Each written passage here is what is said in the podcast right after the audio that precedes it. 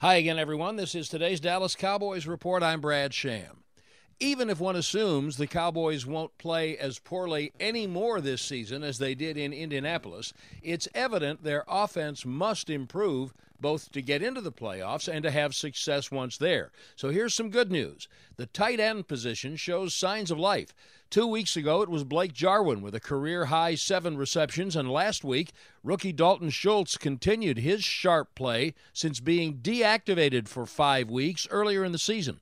That benching made Schultz redouble his efforts. I was kind of, I had an edge, I had like a really big edge to me. Okay. Um, so you know, I kind of try to do my best to kind of get in that same zone, Mm-hmm. and you know, a lot of a lot of the plays out there that are happening, I think, are kind of a result of that. So Schultz has three catches in each of the last two games, and the Cowboys now have more weapons. Practice for Sunday's game with Tampa Bay resumes today.